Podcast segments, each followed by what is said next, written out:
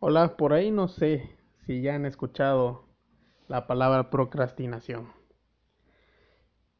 Yo me imagino que a veces sí, a veces no.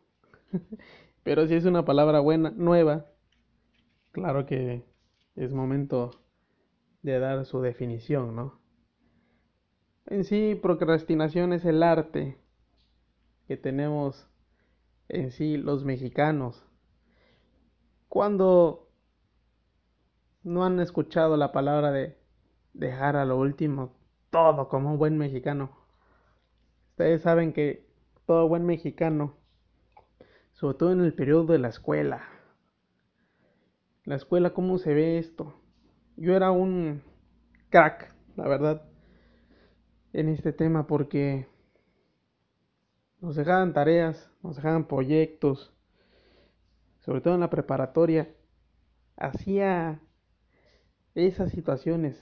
Teníamos luego los parciales, los parciales, tenemos exámenes cada mes y medio y pues nos dejaban una, una actividad y ya cuando se acercaba la fecha, inclusive, no solo yo, o sea, diferentes compañeros, pedíamos prórroga. Pedíamos uno o dos días y el maestro luego no le quedaba más remedio. A veces nos decía, ok, no hay problema, eh, solo que va a valer medio punto. si me lo entregas tal día, está bien, pero si no, si, si uh, ya me lo entregas mañana, medio punto menos o un punto menos, ¿no? Dependiendo de cuánto valdría el, cuánto valiera el trabajo. Entonces, son esas situaciones las que sobre todo nos definen. Y está su contraparte, la famosísima frase, no dejes para mañana lo que puedas hacer hoy. Y es una frase, es un dicho muy popular entre nosotros los mexicanos. Yo, yo me imagino que también en, en Latinoamérica y con todos los hispanohablantes. Porque tenemos mucho, tenemos muy radicada esa, esa parte. Yo siento que es parte de nuestra cultura el dejar todo para después. Somos somos muy cómodos, nos gusta el confort ante todo. Primero el confort y después a darle siempre descansar, descansar, echar la pachocha, la flojera. Eh, son pachocha, las palabras muy, muy domingueras, ¿no? Entonces, es un punto que tenemos, que, que nos destaca. En sí, al hablar de procrastinar, estamos... Lo que engloba el significado es posponer o aplazar tareas, deberes y responsabilidades por otras actividades que nos resultan más gratificantes pero que son irrelevantes. Hay muchas cosas irrelevantes que tenemos. Irrelevancia que puede ser hoy en día. Redes sociales, estar con el teléfono. Son cosas que... ¿Qué tan relevante puede ser un like? Por ejemplo, una notificación.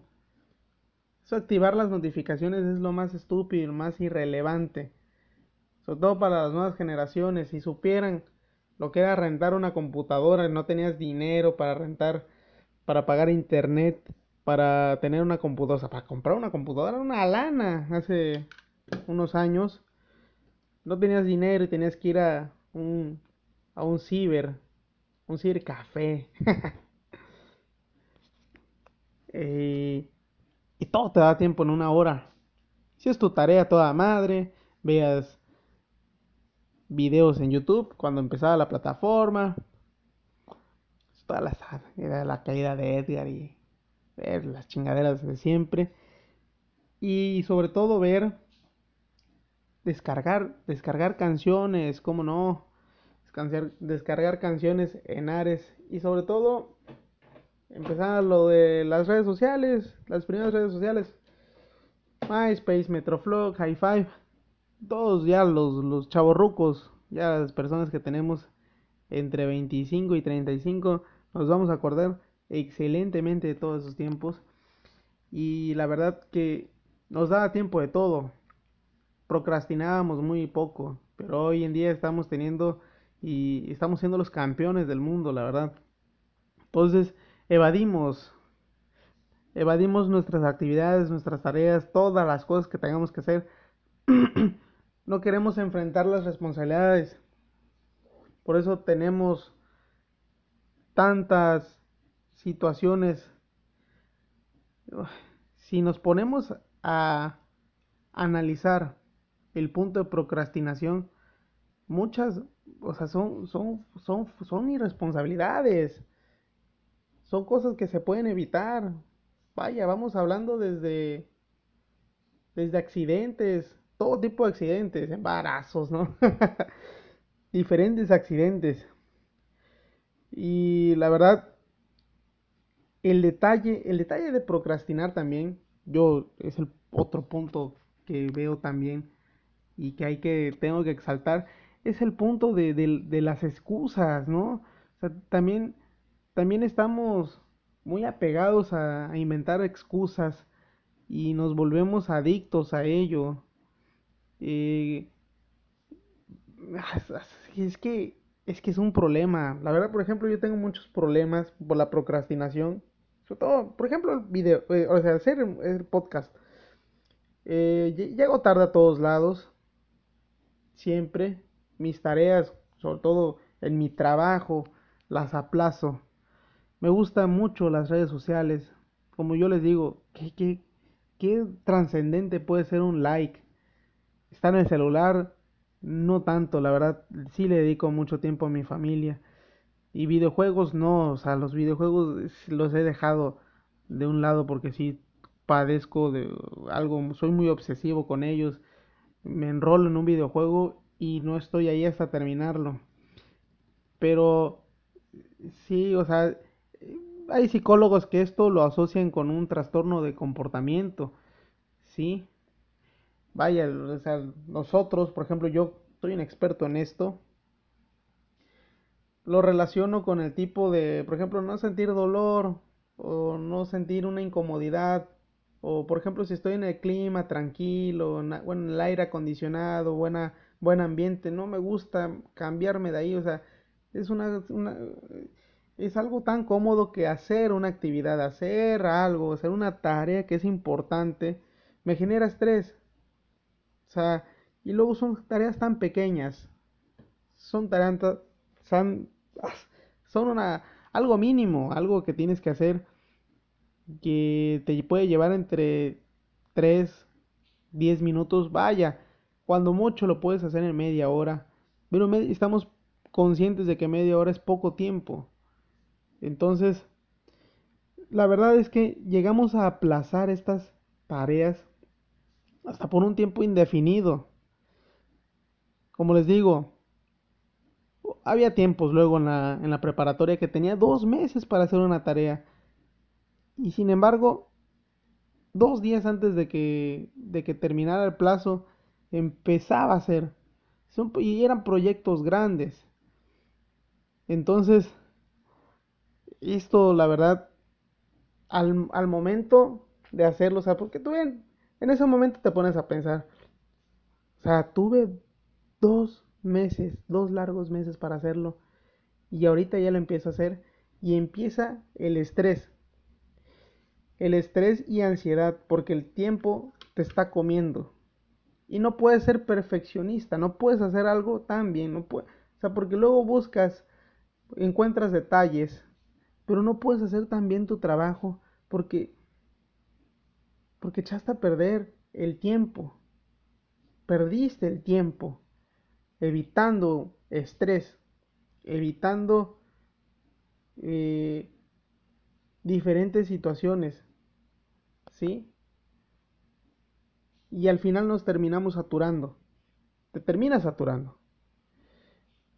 Y son cosas que, que desgraciadamente como les vuelvo a decir, lo tenemos, lo tenemos muy arraigado. Tenemos que, que dejar de hacer esta parte, tenemos que tener un punto eh, de inflexión en donde las cosas que realmente sean prioritarias se hagan Como les digo, no te lleva ni 3, entre 3, 15 minutos, cuando mucho media hora. Yo, yo de verdad he empezado a hacer estas tareas eh, en un momento dado utilizando eh, pues vaya vengo vuelvo a repetir el celular últimamente ha roto paradigmas y sí es importante. Entonces si estamos atentos a alguna notificación sobre todo en el en el área de digamos autodisciplinarte yo te invito a que organices tu tiempo y en un determinado momento pongas una tarea. Y una vez que, que te llega la notificación de la tarea, ¡pum! Poner el cronómetro o el temporizador, pones 10 minutos, lo que tú consideres que te puedas tardar. Pero al hacer eso te vas a crear un hábito. Acuérdate que los hábitos empiezan a generar y a crear normalmente 21 días necesitas para hacer un hábito. Ininterrumpidos. O sea que si te quieres levantar, quieres aprender a levantarte temprano, lo tienes que hacer durante 21 días. Así sean también sábados y domingos. Los sábados y domingos te vas a levantar a las 7 de la mañana. Entonces, la voluntad hace la diferencia. La persistencia, la autodisciplina. Eso te va a llevar a lograr, a poder lograr estas cosas y dejar de un lado la bendita procrastinación. Porque no nos va a llevar a nada. Y yo te invito, la verdad, a la reflexión de que si en algún momento, ¿qué te va a hacer, la, qué va a ser la diferencia? Estar echado todo el tiempo en un sofá o realmente realizando tus tareas en tiempo y forma, llevándote, como te vuelvo a repetir, entre 3 y 10 minutos. Un saludo a todos y dejemos, dejemos de procrastinar.